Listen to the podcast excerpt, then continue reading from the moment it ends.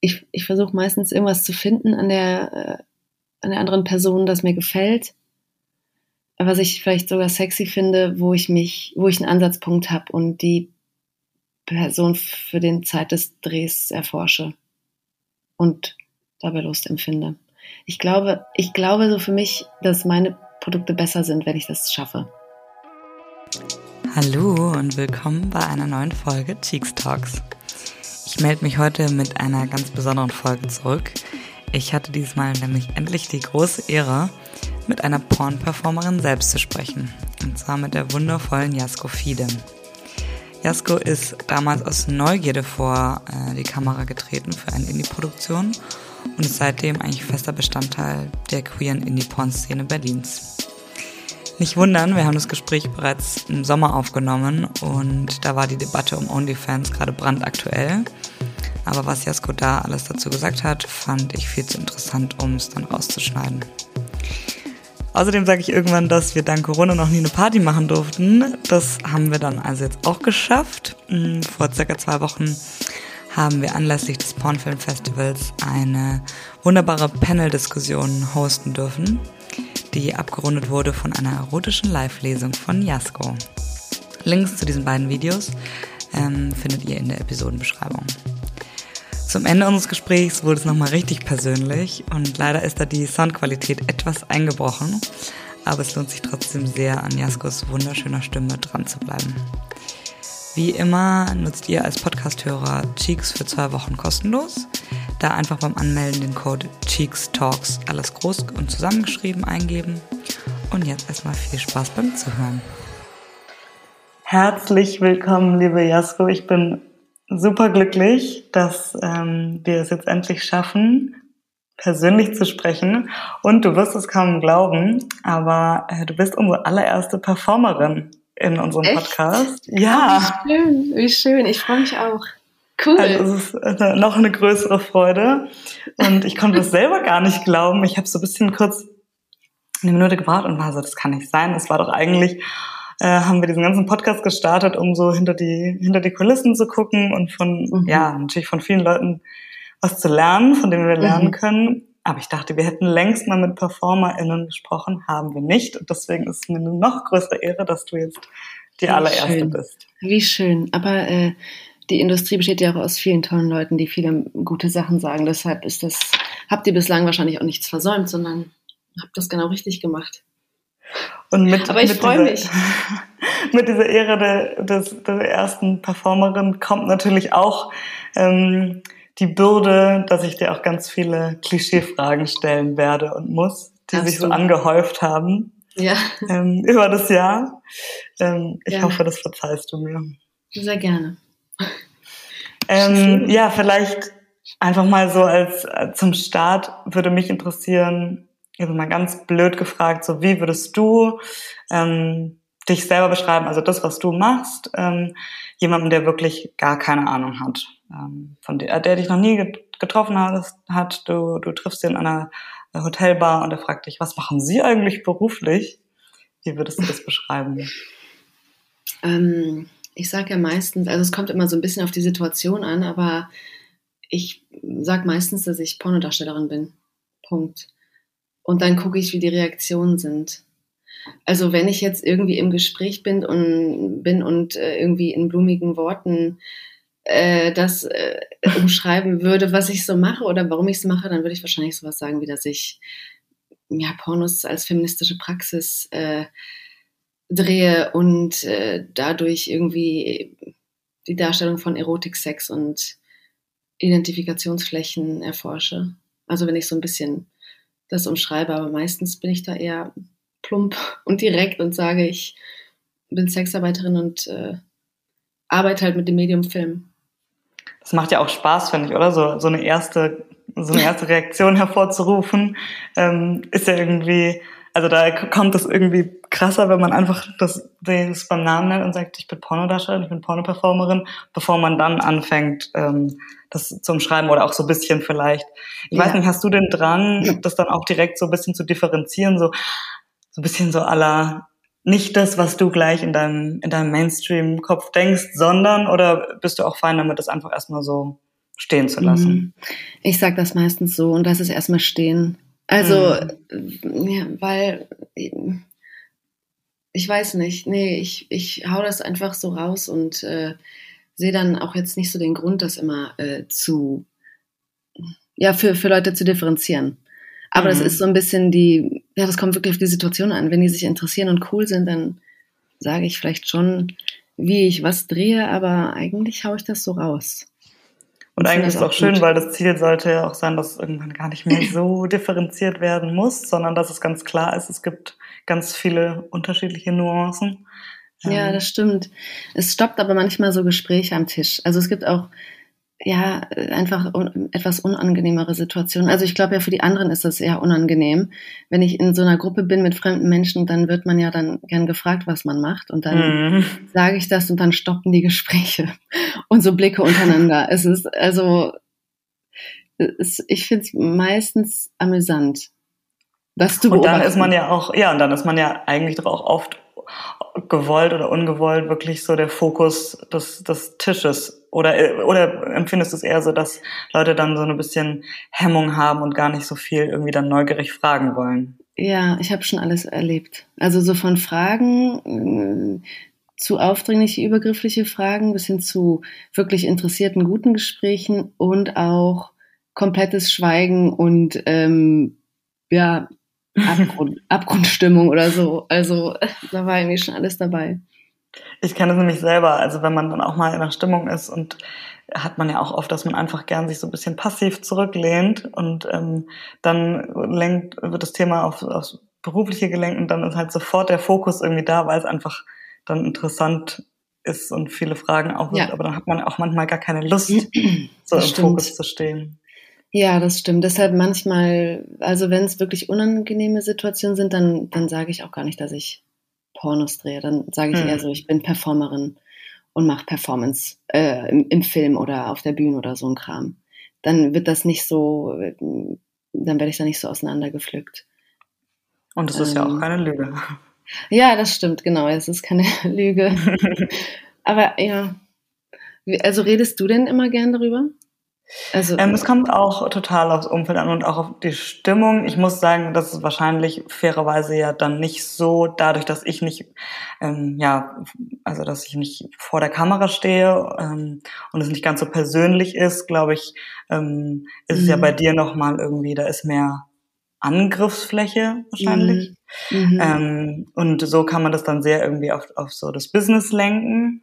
Ja. Ähm, trotzdem bin ich also oft auch, dass ich sage, ach, ich muss jetzt nicht diesen Fokus darauf lenken und ich weiß auch, äh, manchmal kann man auch die Leute ja schon so ein bisschen einschätzen und dann hat man irgendwie auch gar keine Lust darauf, weil man ja. weiß, das, ja, das ist auch irgendwie gar nicht unsere Zielgruppe und ich muss jetzt auch gar nicht ja. ähm, überzeugen. Ja, ja, genau. Das Kommt aber auf die Stimmung an. Richtig. Und mhm. auf die mhm. Energie. Genau. Ja, vielleicht ähm, magst du ja mal ganz kurz erzählen, wie ja, wie du dazu kamst, vielleicht wie lange du überhaupt schon ähm, Performerin bist und, und, und wie, da, wie du dazu kamst, wie so ein bisschen der Werdegang war. Mhm. mhm. Ich drehe jetzt seit, ich glaube, gut sechs Jahren Pornos ähm, und bin da so reingerutscht, weil ich damals einen Aufruf von Good and Green äh, gesehen habe, die für ihren zweiten lesbischen Kurzfilm PerformerInnen gesucht hat. Ähm, und dann habe ich mich ziemlich impulsiv, äh, also ich habe einfach geschrieben, total untypisch für mich, weil ich nicht so ein, also ich bin eigentlich eher so Kategorie scheu und nicht exhibitionistisch oder so. Und ich weiß nicht, ich hatte einfach diesen Drang, zu schreiben. Und dann hat die sich auch zurückgemeldet und ähm, lange Rede, gar keinen Sinn. Ich war dann ein paar Wochen oder Monate später am Set mit ihr. Wow. Und du hast davor auch noch gar nichts in die Richtung gemacht, also dass du gesagt hast, du hast davor nee. dich irgendwie schon vielleicht irgendwie vor der, vor der Kamera ausprobiert, vielleicht nur für Fotos oder so, sondern es war mhm. wirklich ähm, ein Sprung ins eiskalte Wasser. So, so kann man es sagen, ja, echt. Also ich, äh, genau, genau so war es und das war auch das Aufregende. Ich war total nervös. Ich habe selber an mir gezweifelt, warum ich das jetzt irgendwie mache, was der Impuls dahinter ist und so, aber ja, wir haben es ich bin dann nach Berlin getuckert. Ich habe damals noch in Köln gewohnt und äh, dann haben wir gedreht. Und das war mega. War das davor schon mal eine Fantasie von dir? Also es, sozusagen der Impuls kam dann dadurch, dass du es, äh, dass du diesen Aufruf gelesen hast, aber war das was, wo du schon auch davor mal mit dem Gedanken gespielt hattest? Oder war das wirklich ein total spontaner Impuls? Ähm, ich habe nicht vorher mit dem Gedanken gespielt. Also ich, ich habe mich immer schon für Sexualität interessiert. Ich fand das immer schon ein wahnsinnig wichtiges Thema und äh, hätte mir aber nie sowas zugetraut, äh, glaube ich. Also zu, nee, ich habe da nie aktiv drüber nachgedacht und ähm, hatte auch wenig Berührungspunkte so mit dem Thema Sexarbeit oder so und deshalb war das wirklich so ein Sprung ins kalte Wasser oder so ein, ja, ein Impuls, dem ich dann gefolgt bin. Mhm. Und wie war das? Also wie kann man sich das vorstellen, dieser erste Tag, also dieser Tag an deinem allerersten Set? Ähm, mit was für, also mit, klar, dass du aufgeregt warst, das glaube ich, brauche ich dich nicht fragen. ähm, aber wie war sozusagen die Erwartungshaltung versus wie es dann wirklich war? Also hattest du davor irgendwie Erwartungen, wo du dann gesagt hast, das hat sich gar nicht bewahrheitet? Ähm, offensichtlich war es ja eine sehr positive Erfahrung, sonst wär, sonst würden wir jetzt hier nicht sechs Jahre später sprechen. Ja, stimmt. ähm, ich hatte tatsächlich gar keine Erwartung. Ich hatte einfach nur Angst und bin dieser Angst gefolgt. also ähm, ich habe schon meine Co-Performerin ähm, einen Abend vorher kennengelernt und die habe ich natürlich so ein bisschen ausgequetscht. Die hatte, glaube ich, einen Film zuvor gedreht und deshalb hat die mir so ein bisschen umschrieben, wie es vielleicht am Set sein könnte und so, aber ich selbst hatte gar keine Vorstellung. Ich habe auch die ganze Zeit gesagt, okay, wenn ich am Set bin und feststelle, dass ich das nicht kann, seid mir nicht böse, aber dann gehe ich. Hm. Das habe ich mir bis zur letzten Minute sozusagen offen gehalten und ähm, ich glaube, ich habe auf das Ganze so ein bisschen als äh, so ein Projekt mit mir selber geblickt, so ein Körperprojekt, weil ich irgendwie immer, also ähm, ähm ich glaube, das war so ein Ansatz, meine Scheu über meine Verbindung zu meinem Körper mhm. ähm, zu überwinden und irgendwie einfach was für die Kamera zu machen, was sich dann irgendwie nicht revidieren lässt. Und gerade im Porno. Ich glaube, ich wollte einfach ein radikales Selbstprojekt testen oder so. Und dann kam alles ganz anders. Also ich weiß nicht, ob man das Erwartungshaltung nennen kann, aber ich denke, das war so ein bisschen der Impuls oder das steckte in dem Impuls. So ein Testen, Austesten, eine Grenze von mir selber testen und ähm, dann wurde ich halt überrascht von ähm, der Stimmung und meinem Gefühl vor der Kamera. Und dass ich das. Weißt du, wer was ganz Ähnliches äh, interessanterweise gesagt hat? Und mir kommt gerade dieser Full Circle. Ja. Ähm, und zwar ist Luna Luna Love, ja. ähm, mit ja. der hast du ja schon zusammengedreht und das ja. Äh, kommt mir jetzt gerade die, hatten wir ähm, vor kurzem zu Besuch bei uns in Berlin, oh, wie schön. sie und ihren Partner. Was, und, die ähm, mir gemeldet. sie waren aber auch nur für einen Tag da. Und ähm, genau, die haben wir auch gefragt über ihren ersten Film und der war ja mit dir zusammen. Ah, und das kommt mir jetzt als sozusagen diese Full Circle Erfahrung, weil sie meinte so, es war ihr erster Film und ähm, kann man ja sagen, das war die Erika Lust ähm, Produktion. Ähm, ich habe den Namen vergessen, aber es ist auf jeden Fall der mit den Tattoos. Inke Ink. Dixon. Ja, mhm, Dixon. Ja. Und sie meinte, es hätte eigentlich auch ja nicht krasser kommen können. Also es war dann, sie meinte, es war ihr erster Dreier. Ähm, ich, ich weiß nicht, ob es ihre erste Erfahrung mit einer Frau ja. war. Ja. Ähm, es war dann tätowiert on camera Oh und Gott, äh, auch ein Riesenset. Und ja. sie meinte aber auch was ähnliches, dass es eben so eine, dadurch, dass es ja auch äh, so eine, also es war, ist ja, ich stelle mir das ganz abstrakt vor, dieses Set, das kannst du besser äh, erklären, aber ähm, wer den Film kennt, es, es wird ja die ganze Zeit um euch herum gefahren mhm. mit den Kameras. Mhm.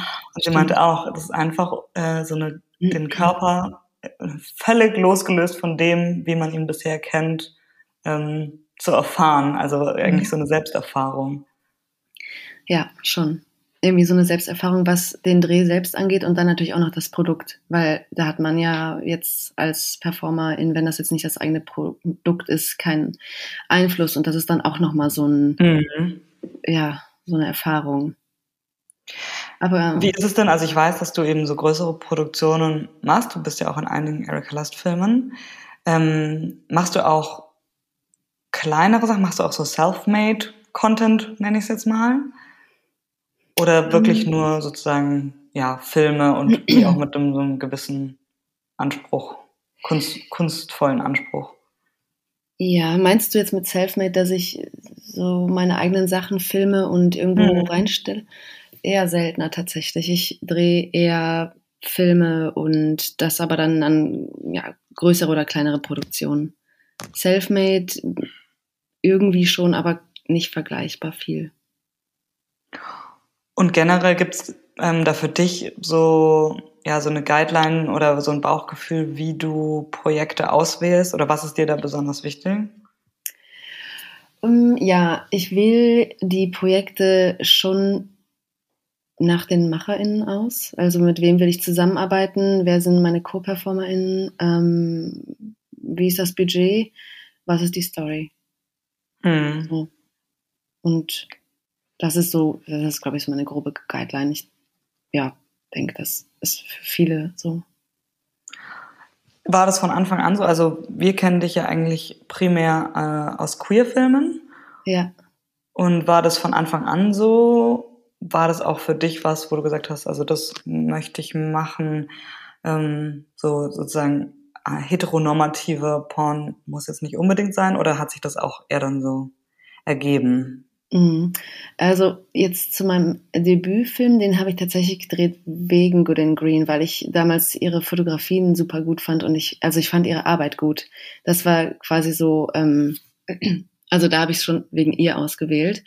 Und dann wähle ich eben die Projekte schon auch nach meinen eher persönlichen Interessen aus. Deshalb bin ich auch in vielen queer Filmen, weil ja, also ich drehe auch Hetero-Sachen oder so oder bin jetzt nicht abgeneigt, aber ich denke für mich, also es ist schöner, wenn ich persönliche Interessen mit Arbeit verbinden kann, mhm. wenn man das so sagt. Ja. ja. Ja, total. Ja, ja. Hat das jetzt deine Frage beantwortet? Ja, eigentlich schon, weil dann war das ja für dich klar, dann war das ja für dich mhm. von Anfang an klar und das macht ja auch total Sinn. Also ähm, das wäre jetzt auch so meine nächste Frage gewesen, weil du auch gesagt hast, du wählst, ähm, du wählst natürlich auch nach äh, Co-PerformerInnen aus und mhm. ähm, da natürlich dann auch so ein bisschen die Frage, ähm, ja, trifft man sich davor? Muss da auch eine wirkliche Attraktivität oder eine, eine Spannung da sein oder sagst du, es muss gar nicht unbedingt sein und ich kann das ganz gut spielen? Beides. Also ich präferiere schon irgendwie mal so ein, so ein Kaffee-Date, wenn sich das, wenn das irgendwie reinpasst vorher, um den Vibe zu checken. Das finde ich meistens einfacher für einen Einstieg am Set, aber das kommt halt auch oft genug vor, dass man sich erst am Set trifft. Und dann klappt das auch. Und ist dir da schon mal passiert, also es geht ja in beide Richtungen, ähm, mhm. ähm, aber dass du gesagt hast, so, ah, es geht gar nicht, oder dass ja, jemand anderes ja. gesagt hat. Ähm, nee, danke. Also ich hatte noch niemanden, der jetzt einen Dreh abgesagt hat, nachdem wir uns am Set getroffen haben. Aber ich, ich, ich weiß es natürlich nicht. Das Feedback habe ich noch nie bekommen. Ähm, wäre interessant. Aber ich habe auch noch also keinen Dreh abgesagt wegen jetzt irgendjemandem. Wäre auch ja wirklich, also ich stelle es mir nur vor, weil wenn man jetzt, ähm, also es gibt ja hundert verschiedene Gründe, warum dann sowas passieren kann. Wenn man jetzt mhm. zum Beispiel schon eine negative Erfahrung mit der Person davor ja. hatte, dann ist es ja ganz klar und dann muss man das ja, ja auch gar nicht groß verargumentieren. Aber ich stelle es mir schon schwer vor, wenn das wirklich nur so eine, ja, halt eine Präferenz ist. Ähm, dann ist es ja auch schwer, das nicht persönlich zu nehmen. Ja. Oder? Äh, also, ja. Ich denke, das wäre irgendwie schwierig, so eine Kritik anzubringen. Aber weiß ich nicht. Also du hast recht, wenn man schlechte Erfahrungen gemacht hat, dann gehe ich den Leuten aus dem Weg und sage, dreh es nicht zu oder so, ne? Mhm. Aber ja, so ein Feedback, ja, das ist sowieso eine gute Frage. Wie gibt man Feedback? Was läuft wie gut? Was läuft schlecht? Wie kann man das? Ja. Ich meine, jetzt sind wir ja schon sozusagen so mittendrin im Set, also du bist jetzt schon da und du bist auch dann mhm. okay irgendwie mit, mit, den, mit deinen Co-PerformerInnen. Mhm. Und So, dann geht's los. Vielleicht, ja, für Leute, die sich das auch wirklich noch gar nicht vorstellen können, wie kann man, also wie gro groß kann man sich so ein Set vorstellen? Ähm, wie viele Leute sind da tatsächlich dabei? Und gibt's dann Rituale irgendwie, die entweder davor im, im, in einem ganzen Team gemacht werden oder auch für dich so persönlich, um auch irgendwie in diese ganz besondere Stimmung zu kommen? ähm, ja, also erstmal glaube ich, ich für mich habe schon irgendwie so Rituale, bevor ich ans Set komme, dass ich, also ich versuche meistens so ein bisschen Yoga zu machen oder meinen Körper zu bewegen, äh, mal runterzukommen. Ähm, am Set selbst gibt's auch, also es gibt schon so Gespräche im kleineren Team. Das kommt drauf an, wie groß die Sets wirklich sind. Ich habe mich schon ähm, natürlich an sehr kleinen Sets gedreht mit vier Leuten äh, oder mit sogar nur drei Leuten, also zwei Performer und eine Kameraperson zum Beispiel, das kam auch schon vor. Äh, und dann eben an großen Sets. Und an großen Sets gibt's jetzt, glaube ich, nicht so ein Hallo, wir sind das ganze Team. Es ist schön, wenn das passiert, aber ja, es kommt immer so ein bisschen drauf an, wie groß dann letztendlich die Produktion ist. Ähm, mit den Performern, ich glaube, fast jedes Mal haben wir versucht, irgendwie zusammenzukommen. Und wir sprechen meistens auch, bevor es wirklich losgeht, nochmal die No-Gos und die Goes durch. Mm, deshalb kommt man dann schon irgendwie so zusammen, vielleicht in eine Stimmung oder ins Gespräch. Ähm.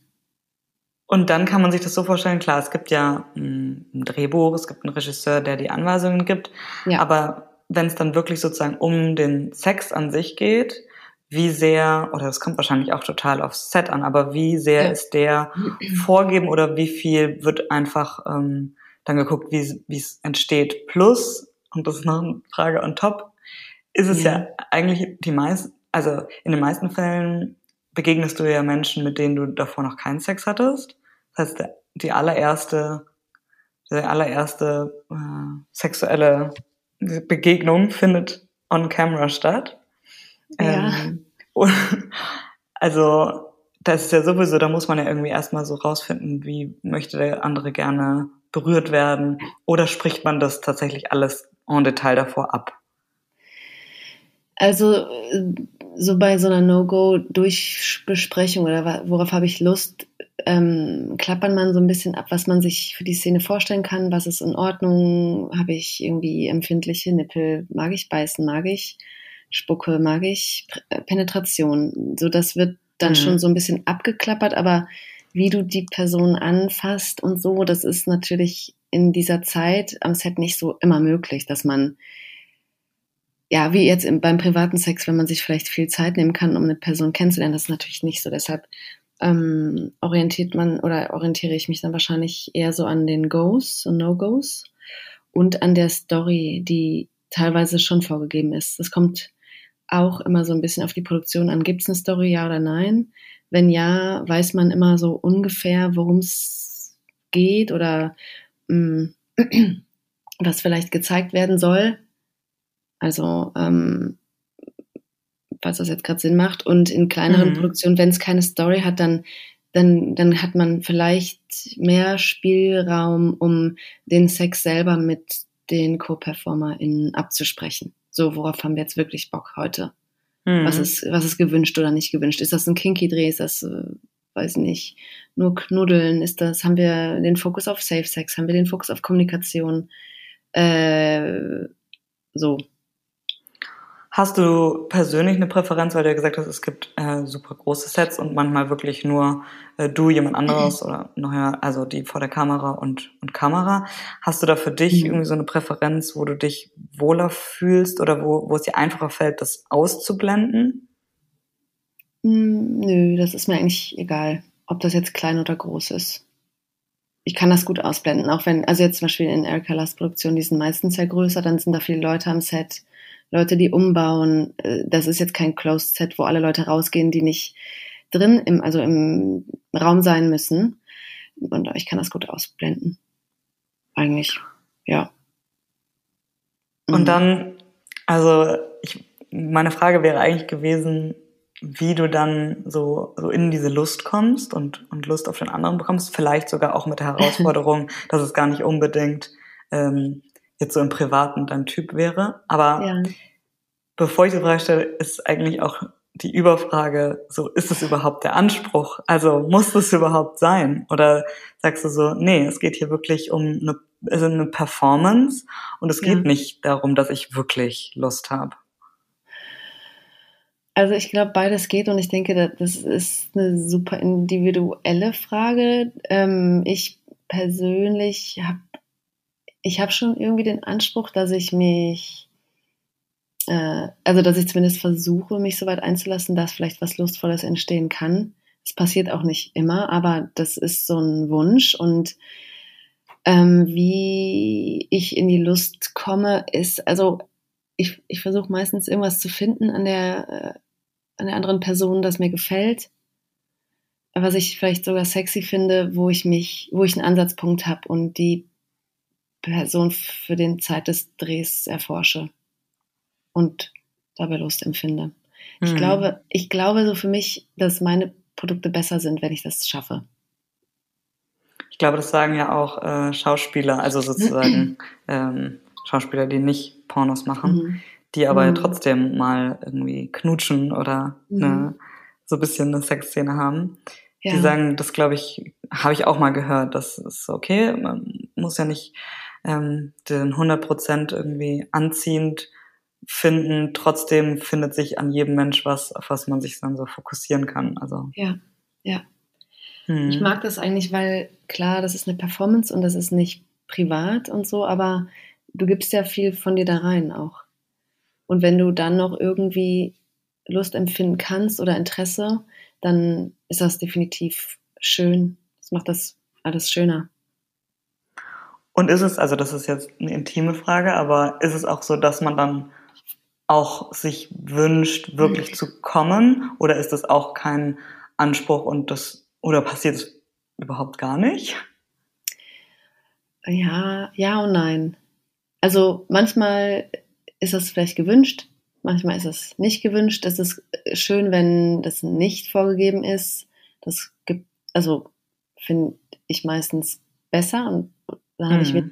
Druck irgendwie. Das ist eigentlich sehr förderlich. Und ja, beides ist schon passiert.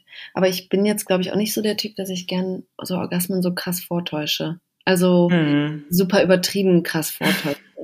irgendwie. Ist ja dann auch, also die Filme, die du machst und auch die Produktion mit denen zusammen, würde ich Ja. sagen, das ist ja auch genau das, ähm, dass es eben nicht nur darum geht oder auch, Eben. also was halt nicht nur darum geht sowieso, also in der Darstellung des Sexes, dass es eben nicht nur ein typischer Ablauf ist und es ist dann Ja. vorbei irgendwie und es geht nur um Orgasmus und, und Ja, auch eben genau. dieses Vortäuschen, was wir jetzt alle genug gesehen haben im Mainstream-Porn. Ähm, Ja, absolut. Das ist so wo- zielorientiert. Verzeihung. Nee, ich wollte nur sagen, wo vor allem finde ich als Frau, äh, als Frau Mainstream-Porn zu sehen und zu sehen, wie Frauen angeblich kommen. Ähm, Mhm. Ja, also das Ja, la langt, davon hatten wir jetzt genug. ja, denke ich auch. Ich meine, ja, genau, was ist das, was ist so das Ziel von dem Porno? Ist das immer ein Orgasmus? Nö, finde ich halt Mhm. nicht. Deshalb ist das, muss das immer, muss das ja gar nicht immer sein. Und da wäre auch die andere Frage so, ähm, wie lange kann man, also wie kann man sich das überhaupt vorstellen, der zeitliche Ablauf, also dass wirklich dann viel wiederholt wird und dann im Endeffekt so zusammengeschnitten wird? Oder ist es wirklich ein, ja, äh, schon relativ natürlicher Sexablauf, sag ich jetzt mal, ähm, der da mitgefilmt oder ist wirklich so, okay, das machen wir nochmal, ähm, weil das ist ja auch, es ist einfach ein anderer Ablauf als äh, sonst beim Schauspielern. Man kann ja nur so und so oft, kann, würde ich mir jetzt vorstellen, so und so oft das geben, was du, Ja, was du beim ersten Mal gibst. ja, ja, das stimmt. Also ich, es ist auf jeden Fall schön und besser, wenn wenn es wenig Cuts gibt oder nicht so viele Pausen. Kommt natürlich auch mal darauf an, was ist die Story, was ist der Film jetzt generell. Aber jetzt der Sex selber äh, wird, glaube ich, besser, wenn er nicht so oft unterbrochen wird. Es gibt aber Mhm. natürlich irgendwie Produktionen, dann wird die Kamera plötzlich gewechselt, dann muss es eine andere Einstellung geben, dann muss man innehalten. Das ja, ist auf jeden Fall anstrengend. Ähm, Und fällt dir dann schwer, ist es dann okay, ähm, weiter eben in diesem, in diesem Flow zu bleiben und, und mit dieser Person, wo man ja auch irgendwie so ein bisschen so eine, ja, das ist ja dann irgendwie eigentlich so eine magische Verbindung, die ja dann immer wieder so unterbrochen wird. Mhm. Oder stimmt das gar nicht? Ist, also. Mhm. Ich kann es ja nur mit sozusagen, ich kenne ja nur den privaten Sex und deswegen denke ich da so ein bisschen halt so in diesem, in diesem Muster und denke mir so, wenn man da ja immer wieder unterbrochen wird, werden würde, wie schwer es wäre, wieder in diesen, ja, ja. in dieses Magische zu kommen. Ja, genau, das, das stimmt. Es ist schöner, wenn das nicht passiert. Aber das passiert auch gar nicht so häufig in den Produktionen, die ich überwiegend mache. Ich habe dann auch mal schon mal was für, für Babelsberg, für StudentInnen und so gedreht und die haben natürlich einen anderen Ansatz. Also es kommt auch darauf an, ja, an welchem Set bist du? Sind das PornoproduzentInnen oder sind das FilmstudentInnen oder so? Dann ähm, gibt es da andere Abläufe und das ist schwieriger, immer zu unterbrechen.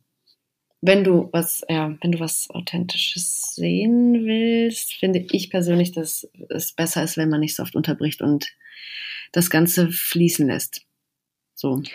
Generell. Gibt es am Set denn Leute, weil du jetzt ja gerade das so vergleichst, gibt es denn an Porno-Sets Leute, die es an normal, also an sozusagen anderen Filmsets nicht gibt? Also ich, das größte Klischee, was wir ja so kennen, sind so Fluffer Girls für, für Männer. Aber ich hatte ich leider noch nie. ja, das wäre nämlich die Frage, ob es das auch für Frauen gibt. Aber ähm, ja, auch sowas wie ein Intimacy Coach, was es ja mittlerweile auch an Filmsets gibt. Aber ja.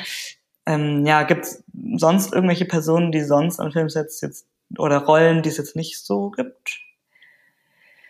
Nee, ich, also aus meiner Erfahrung sind die, fühlen sich Pornosets äh, gen äh, generell, oh, das kann ich ja nicht sagen, weiß ich nicht. Also ich habe noch nie einen Fluffer erlebt. ähm, nee, Nee, kann ich nicht so richtig sagen. Ich glaube, ich wollte gerade sagen, Pornosets finde, sind meistens kleiner. So. Hm. Aber dann kommt es natürlich auf die Produktion auch an. Denke ich. Ich sage das, ich wiederhole mich an dieser Stelle so oft, aber hm, ich werde, aber, ich, werde, ich werde mal darauf achten und werde dir dann Feedback geben. Hm. Wie ist es denn? Du hast auch gesagt, so ähm, einerseits ist es ja so, wie wohl du dich an einem Set fühlst und auch mit den Machern und dann natürlich auch, was dabei rauskommt, äh, mhm. also das finale Produkt. Schaust du denn deine eigenen Filme? Mm, ich schaue, wenn meistens auf Premieren oder so Festivals meine Filme. Manchmal, wenn jetzt, wenn ich mir, wenn mir irgendein fertiges, fertiger Film zugeschickt wird, gucke ich den vielleicht mal, aber ich glaube nicht immer. Aber es ist also, schön auf Festivals. Also das macht auf jeden Fall Spaß. So und war das auch schon immer so oder hattest du am Anfang da so ein bisschen Hemmung? Ich kann mir nur vorstellen, dass es schon krass ist, sich zum ersten Mal selbst ähm, nicht nur beim Sex zu sehen, sondern auch dann eben in so einer Produktion, wo du, weil du ja ganz am Anfang auch gesagt hast, das ist irgendwie so eine, so eine, auch so fast so eine Outer-Body-Experience. Also man sieht mhm. so, man sieht sich so selber mit ganz anderen Augen. Also Mhm. Ja. Hat sich da auch was so für dich verändert? Sagen wir mal, ähm, deine Beziehung zu dir selbst und dein sozusagen privaten Sexualleben? Mm, also erstmal genieße ich es eigentlich immer, die Filme auf der großen Leinwand zu sehen. Das ist schon irgendwie mhm. krass. Das erste Mal war es super krass, meinen Arsch in so riesengroß auf dem, auf, auf, auf dem Kinosaal zu sehen. Äh, aber generell kann ich, ich meine, vielleicht kennst du das? Ich kann mich ja dann auch relativ kritisch beobachten mhm. oder also mit einem kritischeren Blick auf den Film gucken und so. Ähm, und deshalb ähm, ist das jetzt oft auch eher so ein distanzierteres Erlebnis. weißt du, was ich meine? Ja, total. Also, dass man ja dann nicht ähm, äh, ich gehe davon aus, dass du nicht den Film guckst aus neutralen Augen, so wie du vielleicht anderen Porn anschauen würdest oder, oder gar davon angeturnt wirst, weil du wahrscheinlich guckst, ach, oh Gott, ja. ach, so, so sieht es aus, wie ich das mache. Mhm. Da ja. kann sich ja, glaube ich, fast keiner von lösen, würde ich jetzt einfach mal behaupten. Mhm. Ja. Ähm, aber guckst du denn noch, äh, oder was heißt noch? Erstmal, so würde mich auch interessieren, deine, so deine persönliche Beziehung zu Pornografie, bevor du selbst Teil davon warst. Also ähm, ja, Ja. äh, so äh, in der Jugend oder Mhm. auch generell so, was es mit deiner Sexualität gemacht hat und beziehungsweise ob du überhaupt viel, viel Pornos geguckt hast, so selber. Also ich habe Pornos geguckt, aber dann eher so das typische, mal irgendwie so drei Sekunden Clips irgendwo ähm, auf irgendwelchen Seiten. Oder damals, als man ja noch Sachen downgeloadet hat, kam dann ja auch manchmal so ein Porno oder Mit irgendwie an. elterlichen Computer Ja, kompletten genau. Viren Oh zugekleistert. mein Gott, ja genau. Ähm, aber nicht so, es hat mir, es war irgendwie so ein sehr ähm, zwiegesp also ich habe mich sehr zwiespältig gefühlt, Pornos zu sehen, weil irgendwie hat es mich angeturnt und dann war ich mir aber auch nicht sicher, kann ich das jetzt gut finden? Ähm, ich habe schon eher Produkte geguckt, die man vielleicht jetzt als klassischen Mainstream bezeichnen könnte und das hat mich oft aggressiv gemacht. Horny und Mhm. aggressiv. Mm. ähm, und jetzt hat sich das natürlich gewandelt, so mit meiner, mit meinem Einblick in die Branche und in, in, in die Arbeit, äh, weiß ich natürlich, dass es da viel mehr auf dem Markt gibt und, und viel, äh, also hochwertigere Produkte oder Produkte mit einem anderen Anspruch oder mit einem anderen, ja, Blickwinkel im Sinne von, wie mache ich diesen Film? Ist das ein künstlerischer? Ist das, ist das ein humorvoller und so? Und das, das hat mir, glaube ich, damals natürlich gefehlt als Jugendliche, dass ich nicht wusste, dass es das gibt, weil ja, das, was ich gesehen habe, war nicht so toll. Mhm. Mhm.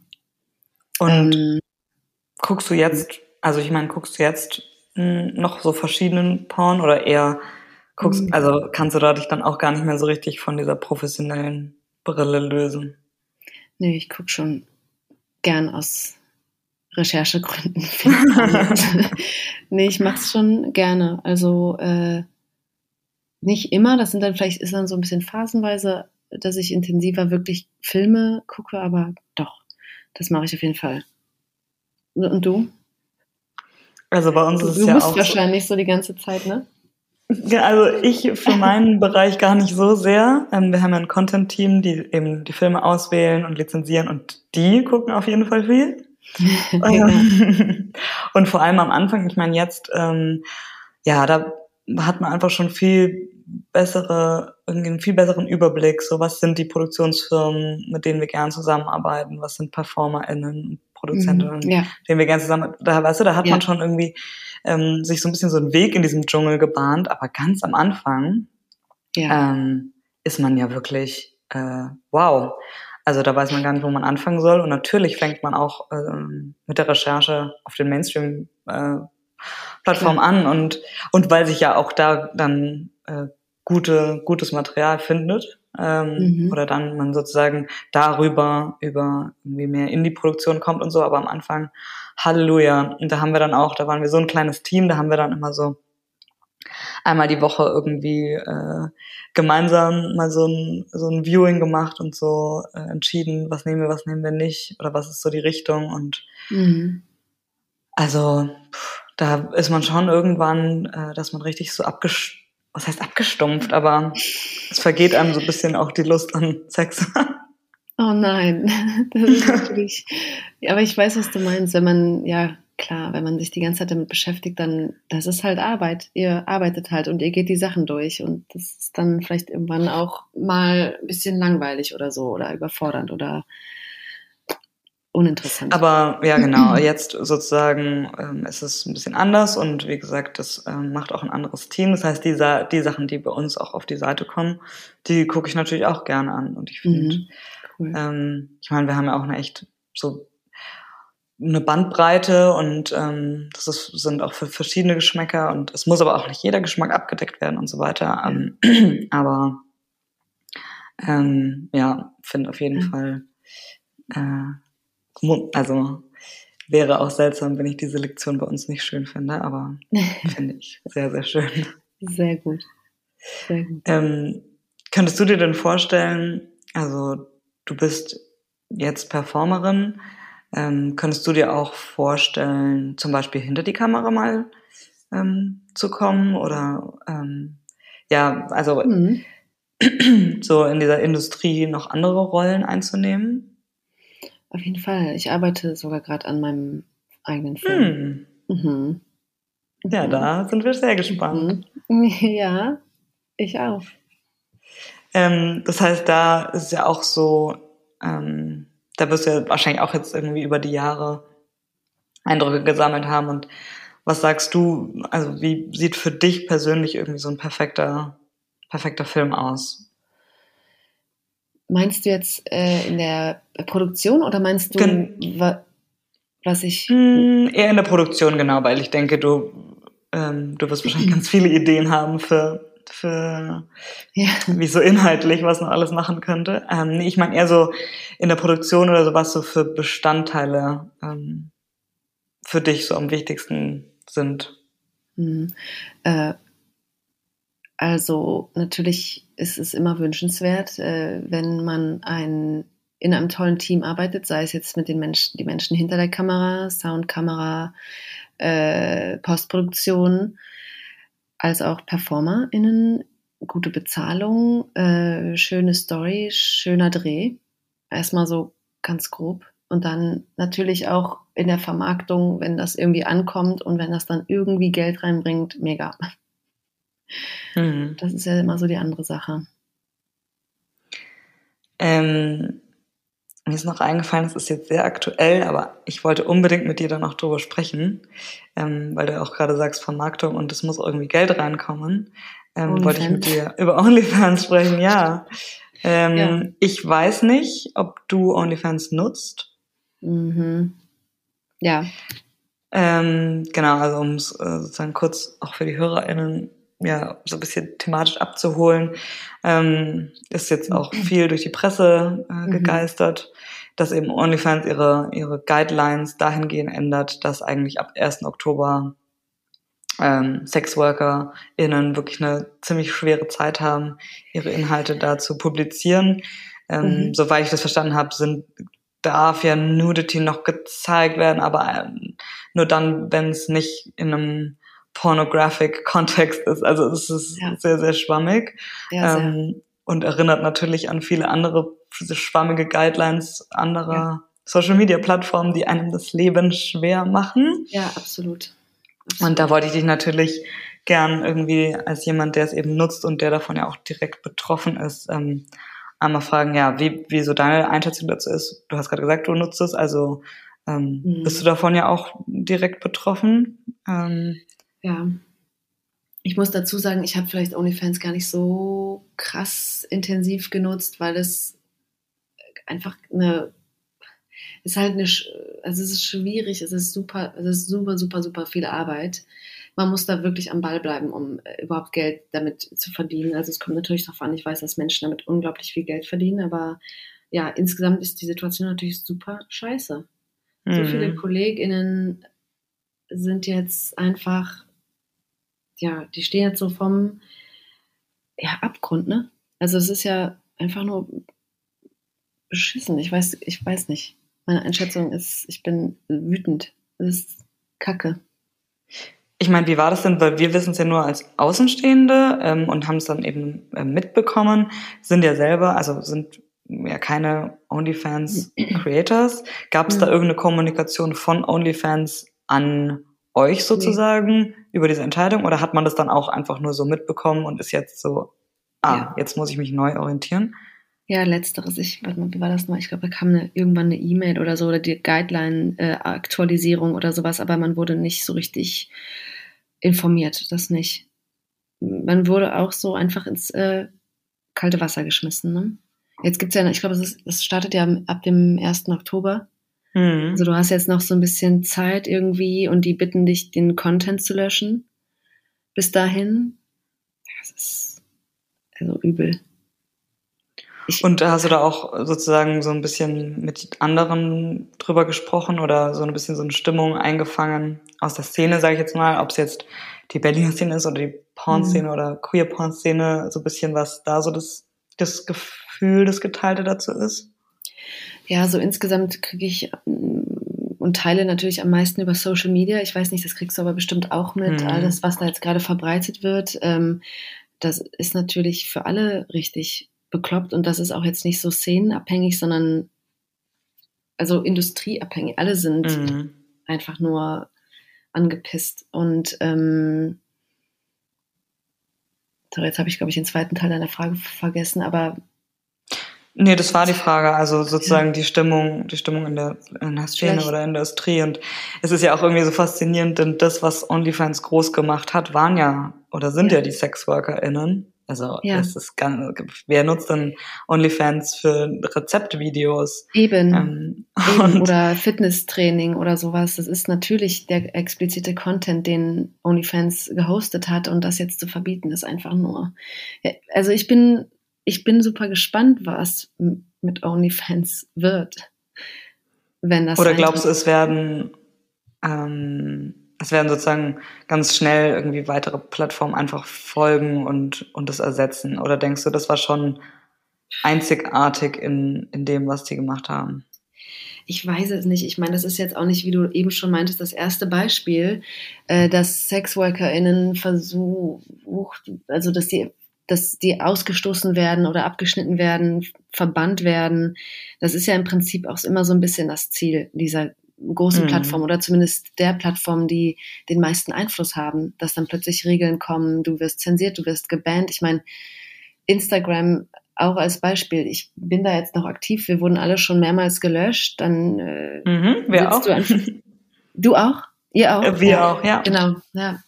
Und das ist halt, also es ist nicht das erste Mal, dass das passiert und das wird auch nicht zum letzten Mal passieren, weil, äh, weil unsere Strukturen irgendwie so ticken. Leider. Ähm, und das, es gibt einfach zu große Defizite in, in wie die Regeln geführt werden und oder gemacht werden. Und ja, es ist äh, schrecklich, aber es ist auch irgendwie nicht überraschend. Hast du da schon so ein bisschen das Gefühl, ich meine, du machst das jetzt sechs Jahre, ähm, sechs Jahre sind ja eigentlich auch gar nicht so wenig, in, da kommen irgendwie Plattformen dazu und gehen und so weiter. Mhm. Ähm, wenn du das jetzt so beobachtest und so die Entwicklung, ähm, siehst du da aber doch irgendwo einen Aufbruch in diesem, in diesem, dass es eben nicht mehr so stark stigmatisiert wird, ähm, dass es mehr Möglichkeiten gibt, oder sagst du, oh, es ist frustrierenderweise kommt es nicht richtig voran und es sind immer wieder solche Rückschläge, weil ich meine, OnlyFans reagiert ja eigentlich nur anscheinend auf den Druck von Banken, von Payment Providern, ähm, ja, ja. die sagen, sie drehen halt den Hahn ab, ähm, ja. wenn das nicht passiert. Ich meine, das kennen wir ja auch und wir haben wahnsinnig und schwer getan, einen Payment Provider zu finden, obwohl wir ja genau die sind, die was ändern möchten und ähm, auf der guten Seite stehen. Hast du da das Gefühl, da tut sich was und du blickst irgendwie ja hoffnungsvoll in die Zukunft oder sagst du, das ist immer noch ein super langer Weg zu mhm. gehen? Hm, ja, ich ähm, will jetzt nicht so super krass mit so einem blöden Halbwissen glänzen, weil ich in diesen ganzen Strukturen vielen auch nicht so ähm, also so politisch, die ganzen politischen Strukturen, da stecke ich nicht so drin, aber natürlich sehe ich einen Aufbruch oder immer den Versuch von der Organisation, und es gibt ja auch alternative Plattformen, wie heißen die zum Beispiel, Loyal Fans und so Sachen. Mhm. Ähm, aber das sind natürlich im Vergleich viel kleinere Plattformen. Und ähm, deshalb, meine, also meine Stimmung ist gerade einfach schlecht und eher negativ, was diese Sachen betrifft, mhm. weil, weil eben Sexarbeitende immer wieder und weiter diskriminiert werden, gerade von den großen Plattformen, die für alle zugänglich sind. Und eben wie du es meintest, die Bezahlungssysteme sind ja eben die gängigsten, die größten, die dann da äh, Regeln haben, dass Sexarbeitsgeldtransfer Transfer nicht erlaubt ist und so. Und ich weiß es nicht. Ich habe keine so gute Antwort gerade, was Zukunft betrifft. Hm weil Alternativen gut sind, aber was haben die für einen Einfluss? Und äh, ja, ja, ich weiß es nicht, es ist, es ist gerade ein bisschen schwierig. muss ich gestehen. Ja, das verstehe ich. Ja, das, also ähm, die Bezahlsysteme sind halt wirklich, es ist halt schwierig. Ich, ähm, zum Beispiel, ich werde so oft gefragt, wie man mir Geld schicken kann oder Tipps oder mhm. wie auch immer. Und es ist einfach schwierig, weil, weil ich nicht immer weiß, wie ich es anstelle, so dass das Geld nicht eingefroren wird oder, weißt du, wie auch immer, weil du musst diese Verifizierung und so, das ist ja auch, also es ist eine so, sorry, dass ich so rumstatte, es ist einfach ein komplexes, bekacktes Problem. Ja, nee, ich weiß. Genau, und genau das, das, die Wurzel des Problems ist eben, dass in unserer Gesellschaft, wie Sexwork gesehen wird in unserer Gesellschaft, ja, Sexarbeit richtig. gesehen wird in unserer Gesellschaft genau. und ähm, dass ja. Sexarbeit immer noch als eine andere Form der Arbeit gesehen wird oder als richtig. eine, die es auszumerzen gilt, ähm, anstatt zu verändern, transformieren, verbessern, richtig. erleichtern. Ja. Genau. Und diese, um, um das zu ändern, muss man ja irgendwie, also es, es müssen ja auch politische neue Strukturen äh, entstehen, die dann quasi für den Schutz von Sexarbeitenden äh, sorgen. Ne? Also nachdem man Sexarbeitenden zugehört hat, was wir brauchen, aber äh, sei es jetzt in, in, in Arbeit mit KlientInnen, also in Person oder halt online, einfach das Existieren, online Arbeit anbieten zu können. Äh, dafür braucht es halt die Regeln, die dann erstmal gemacht werden müssen. Und das ist schwierig. Ich meine, ja, es gibt keine Anerkennung. Es soll mhm. eher so in Richtung Sexarbeit soll ausgemerzt werden gehen und es ist halt Kacke. Aber wir brauchen die Online-Spaces, in denen wir einfach auch unsere Arbeit machen können. Ähm, aber das besteht aus sehr vielen Puzzleteilen, die da funktionieren müssen. Ne?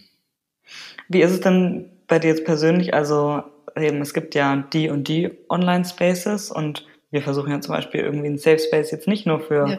User zu sein, sondern eben auch für PerformerInnen, für Produzenten, dass man sagt so, mhm. ähm, ich bin hier auch in guter Gesellschaft. Mhm. Ähm, in den Produktionen, in denen du zu sehen bist, ist es dir auch wichtig, wo die zu sehen sind? Oder ja. hast du da dann am Ende ja keinen Anschluss? Ähm, ich glaube, in den meisten Produktionen, in denen ich arbeite, weiß ich, dass das auf Plattformen landet, die ich unterstütze oder mag. Also, ich meine, Pink Label ist natürlich so ein Name. Ihr, ihr seid so ein Name. Das ist natürlich total wichtig hm. und gut. Aber es braucht halt irgendwie mehr, ne? Weil auch das war lustigerweise, wir werden auch ganz oft gefragt, ob wir OnlyFans als Konkurrenz sehen.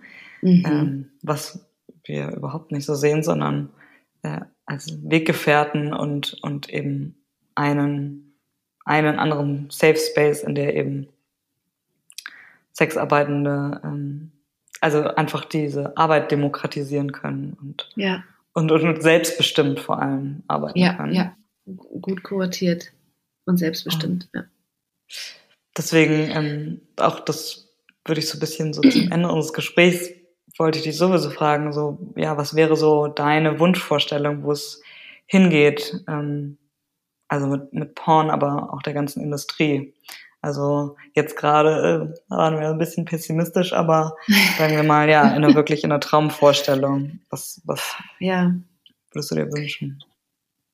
Ähm, dass Sexarbeit natürlich mehr Anerkennung bekommt dass Sexarbeit irgendwie ähm, von den Massenmedien, sozialen Medien eine faire, wahrheitsgetreue, also ehrliche Darstellung bekommt. Erstmal irgendwie, dass antidiskriminierende mhm. Arbeit äh, um Sexarbeit wirkt und ähm, entstigmatisiert wird.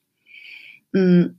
Das ist halt von, von Politik und Regelmachern jetzt im Online-Space und äh, so generell in der Sexarbeit mit Klientinnen äh, eben Regeln geschaffen werden, die Sexarbeitende wirklich schützen. Äh, dass wir existieren dürfen, weil äh, wir waren immer schon Teil der Gesellschaft und wir existieren, wir werden existieren und das muss anerkannt werden. Wir müssen existieren dürfen. Äh, wir, wir, ähm, sagen, wir müssen, ähm, es muss an, einfach anerkannt werden, dass wir da sind. Mhm. Ähm, und ich wünsche mir mehr Spaces insgesamt auch von, also von SexworkerInnen geführte Spaces. Äh, und kuratierte Spaces, sei es jetzt, ähm, weiß ich nicht, Treffpunkte oder so weiter und so fort oder, oder Veranstaltungen, weiß ich nicht, oder, oder, und eben auch Online-Spaces. Die das auch raus aus vielleicht so einer Ecke nehmen, auch wenn ich jetzt zum Beispiel an ähm, ja, Events denke. Mhm. Da ist ja für uns auch so, äh, lustigerweise haben wir noch nie ein Event gemacht, weil wir ja mitten in einer globalen Pandemie gestartet ja. sind. ähm, aber da war es uns auch mal wichtig, als wir äh, naiv ab und zu welche geplant haben, ja. äh, haben, haben wir auch mal gesagt, so, es muss doch dann auch nicht immer in, in so stereotypischen, also weiß ich nicht, irgendwie stereotypisch, es muss nicht gleich eine sexpositive Party draus werden, nur weil man, ähm, nur weil man ähm, Pornografie ja, anbietet, sondern man kann es so irgendwie total mischen mhm. ähm, und das eben ja aufbrechen, auch dass ja. man eben Leute anspricht, damit die sich vielleicht noch nicht so an das Thema rangetraut haben und so. Also das, ja. das oder? Also dass man das nicht immer so schwarz-weiß oh, ja. sieht. Ja, absolut. Das ist ja sowieso ein Thema. Man kann nicht schwarz-weiß oder mit richtig und falsch auf das Thema Pornografie blicken. Es ist super komplex.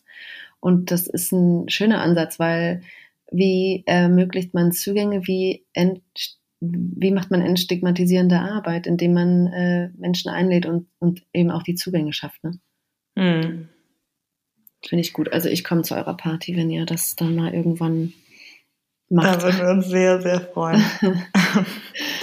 ja. ähm, als allerletzte Frage, weil ich mir vorstellen könnte, dass vielleicht auch Menschen zuhören, die selber neugierig sind oder selber ähm, sich vielleicht auch mal als mhm. Performer in mhm. probieren möchten oder gerne diesen Einstieg wagen würden. Mhm. Ähm, was, was könntest du empfehlen oder was würdest du vielleicht anders machen, wenn du jetzt zurückblickst? Ähm, ja, was würdest du so ein bisschen mit auf den Weg geben wollen? Ähm, also ich würde auf jeden Fall allen Interessierten sagen, dass, dass die sich gut informieren sollen, weil Porno und die Arbeit im Porno oder in der Sexarbeit ist, wird oft irgendwie glorifiziert und es ist aber Arbeit, die mit äh, viel Stigma, viel Gegenwind, viel Sorgen äh, daherkommt. Das spürt man natürlich erst so richtig, wenn man das macht und äh, wenn man Erlebnisse hat und ähm, das, also man muss sich auf jeden Fall bewusst darüber sein, dass das nicht nur cool ist oder so. Also in einer Bubble wie Berlin, du bist halt in einer Bubble und kriegst viele positive Reaktionen, aber das ist nicht, ist, man, die Blase platzt da auch sehr schnell. Das muss man sich irgendwie ein bisschen klar machen. Es ist einfach schwierig, es ist ein herausfordernder Bereich, in dem man arbeitet. Und Geld ist immer eine Sorge und jo, man darf das irgendwie nicht so richtig unterschätzen, ne? Gibt es Klischees, das habe ich dich gar nicht gefragt. Oder beziehungsweise, ich, ja, gibt es Klischees, mit denen du so am allermeisten konfrontiert wirst oder Fragen, die du auch nicht mehr hören kannst? Oh vielleicht habe ich, ja, vielleicht habe ich dir ein paar von den Fragen sogar gestellt, aber. Äh, nee, ich glaube nicht. Also Klischees, ja. Hm. Meinst du jetzt so was mir persönlich, so mhm. Sachen, die mir, ja, also sowas wie, hm, dass ich auf jeden Fall ein Sex-Addict sein muss, dass ich wahrscheinlich irgendwie wahnsinnig abgestumpft bin, entweder total fordernd oder super gut im Bett oder so ein Scheiß. Oder dass ich auch kein Interesse an wahrer Liebe habe, weil ich ja so einen Job mache. Ähm, also das schwankt dann immer so ein bisschen auch zwischen Glorifizierung und abfällig, abfälligen Be Bemerkungen. Mhm. Auch aus deinem eigenen Umfeld oder von Leuten, die du nicht kennst? Also zum also zu, nicht von meinen engen Leuten oder sowas, nee, das nicht. Äh, das ist dann eher so fremde, fremde Menschen, äh, also eher schon, äh, äh wie sagt man denn? Ja, eher fremde Menschen. Das habe ich dich, glaube ich, gar nicht gefragt. Und das, wäre das ist wahrscheinlich eine Frage, die sonst sehr schnell aufkommt. Aber ähm, ich habe dich gar nicht gefragt, ob es bei dir überhaupt jeder weiß, dass du Performerin bist. Äh, ja, mittlerweile wenn du jetzt so meine Freunde und Familie und sowas meinst, mhm. dann mittlerweile weiß es jeder. Ich habe mich kürzlich äh, bei meinem Vater als letzte Person, die oh, mir wow. wichtig war, geoutet. Ja. Mhm. Wie war das für dich? Wieso war sozusagen dein Vater der letzte? Hattest du da so am meisten, hattest, war das eine Angst vor seiner Reaktion oder wieso war er der letzte? Ähm, mein Vater war wahrscheinlich der letzte, weil ähm, ja, gute Frage. Hat wahrscheinlich jetzt viele persönliche Gründe. Ich habe deutsch-türkische Wurzeln. Ein bisschen die, das spielt ja auch irgendwie so eine Rolle, dass ähm, ja, ich, ich kann es dir in dem Kontext nicht so ganz beantworten. Es ist ein Mischmasch aus vielen persönlichen Hemmungen und Ängsten ähm, gewesen. Und deshalb habe hab ich da wirklich, wirklich lange, lange für gebraucht. ist auch vielleicht noch so eine Sache, das ist, glaube ich, nicht bei jedem so. Es gibt so viele unterschiedliche spannende Porno-Outing-Geschichten. Aber ähm, ich hatte sehr viel Sorgen generell ums Outing. Mhm ich hatte super viele, also es, es hat sich angefühlt oder es fühlt sich an wie so ein Weg, so ein Prozess, internalisierte Stigmas auch abzubauen und dann die Angst abgestoßen, verstoßen äh, zu werden. Das war für mich ein Riesending und hat total viel emotionales Chaos äh, äh, verursacht und Panikanfälle und so ein Kram. Also das war echt, das war so wirklich die Down-Seite von meiner Pornokarriere bislang. Mhm. Ähm, aber jetzt ist es raus bei allen und fühlt sich sehr, sehr empowernd an. Und es war ein nötiger Schritt, definitiv. Aber er war halt eine der, also ja, die letzte große Bürde sozusagen. Ich finde es interessant eigentlich, dass man auch, also dass man, dass du es Outing nennst oder dass man es Outing nennt, weil ähm, man möge ja meinen, es ist ja schon draußen in der Welt mit, mit deinem Gesicht ähm, das hattest du da nie die Gedanken, hm, vielleicht hat das jemand eh schon gesehen, bei dem ich jetzt das noch gar nicht ähm, offengelegt habe? Oder ja. dass es irgendwie dann so einfach rumgeht, also jemand noch nicht mal zufällig darauf stoßt, weil er gerade den Porno guckt, aber ähm, das von jemandem anderen zugespielt bekommt, so, ach guck, hast du das eigentlich schon gesehen? Ja, ja, ja. Die Angst, also diese Angst gab es natürlich auch total krass dass ich fremd geoutet werde oder gesehen werde. Das war wirklich auch Grund, weswegen ich anfangs in den ersten Jahren, glaube ich, ganz so große Sachen oder eher Mainstream-Produktion auch immer abgesagt habe. Ähm, und mich da wirklich langsam mhm. angetastet habe. Äh, das ist aber auch passiert, dass ich irgendwo gesehen wurde und Leute haben mich angeschrieben. Ich hatte halt in dem Zusammenhang und mit meinen Äng in Bezug auf meine Ängste quasi das Glück, dass an meine Familie niemand herangetreten ist. So. Aber es ist schon oft passiert, was jetzt meine Angst nicht weniger äh, so nicht äh, beruhigt hat, sondern eher befeuert. Aber jetzt Und wenn es es dir nicht äh, zu persönlich ist, aber äh, wie mhm. hat er reagiert?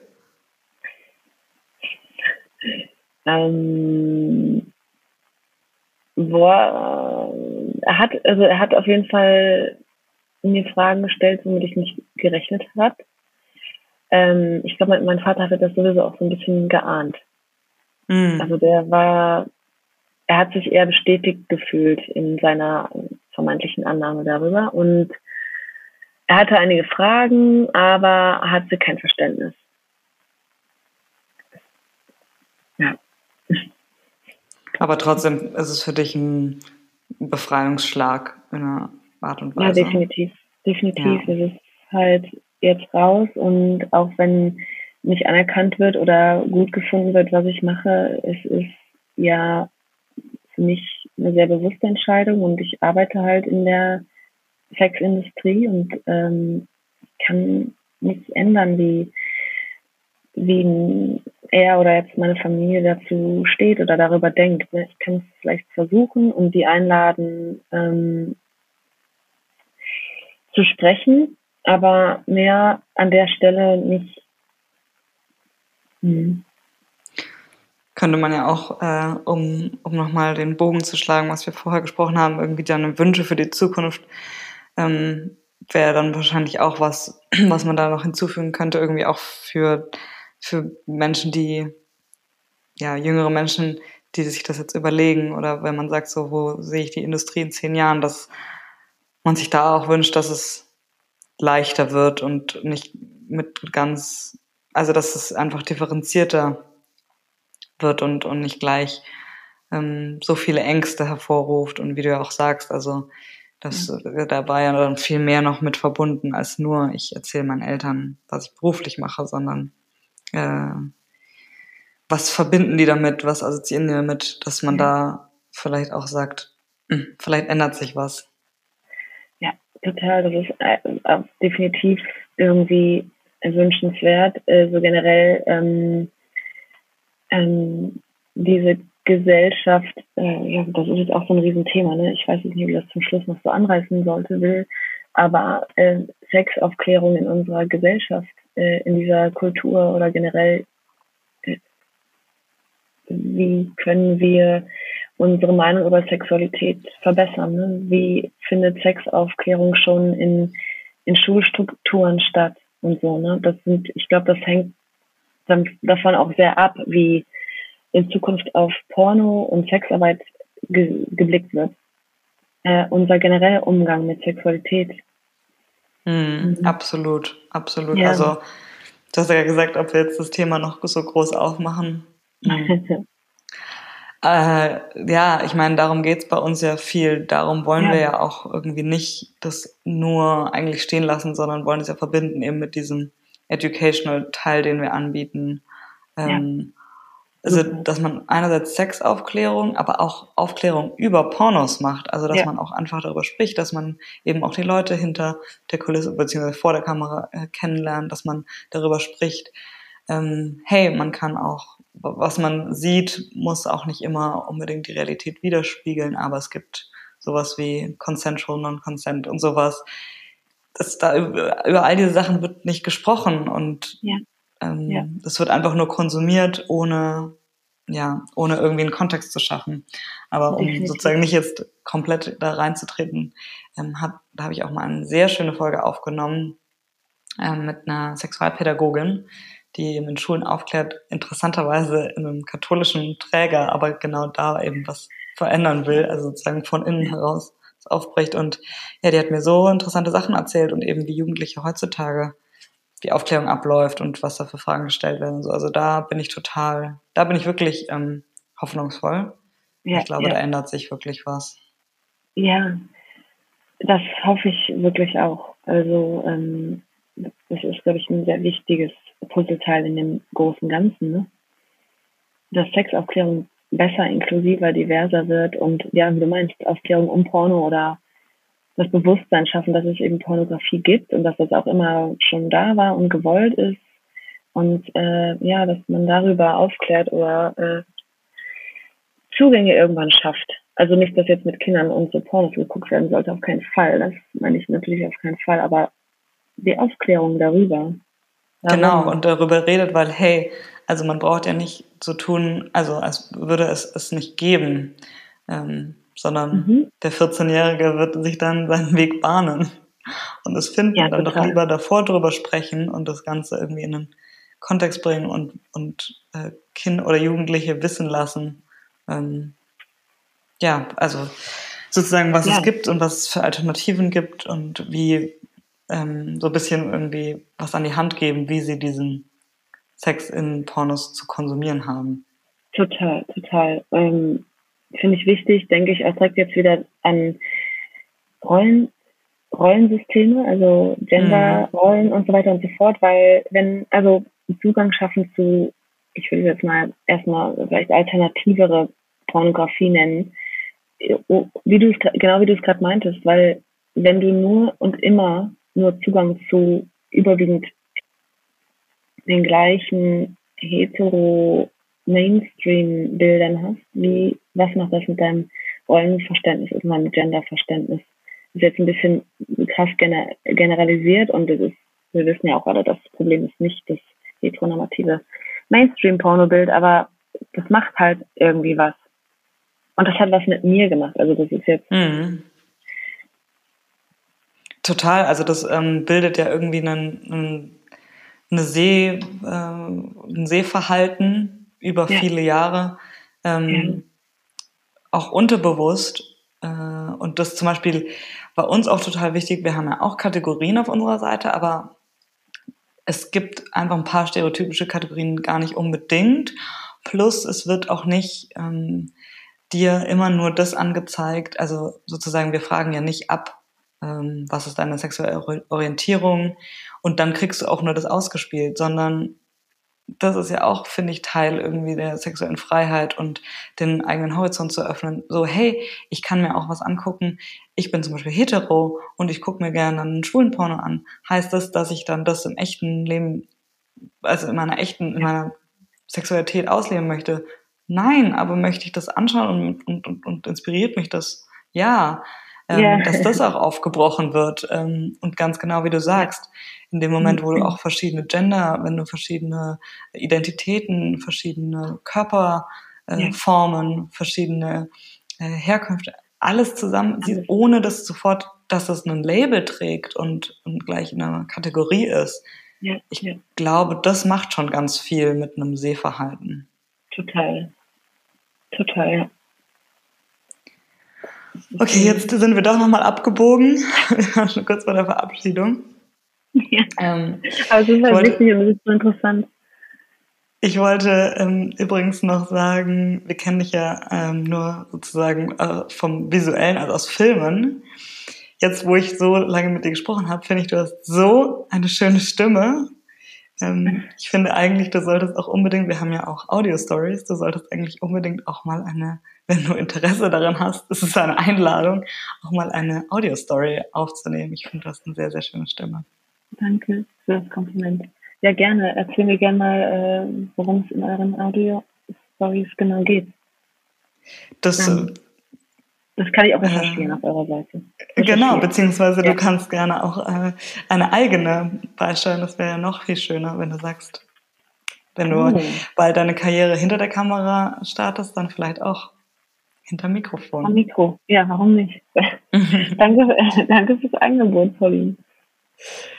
Ähm, dann ja, bleibt mir eigentlich nichts mehr zu sagen als vielen, vielen Dank fürs Gespräch. Es hat mir äh, total Spaß gemacht und ich habe wie immer viel dazu gelernt. Und ähm, genau, mehr von Jasko seht ihr sowieso bei uns und vielleicht hört ihr auch bald von uns äh, auf unserer Seite. Und genau, alles andere, wo man dich sonst noch finden kann, findet ihr in der, in der Episodenbeschreibung. Pauline, das war sehr schön. Dankeschön. Danke für die Einladung. Dann freue ich mich auf eure Party und auf, äh, darauf, dich äh, persönlich kennenzulernen. Wir uns auch. Sehr schön. Dann habt einen guten Tag. Ciao, ciao.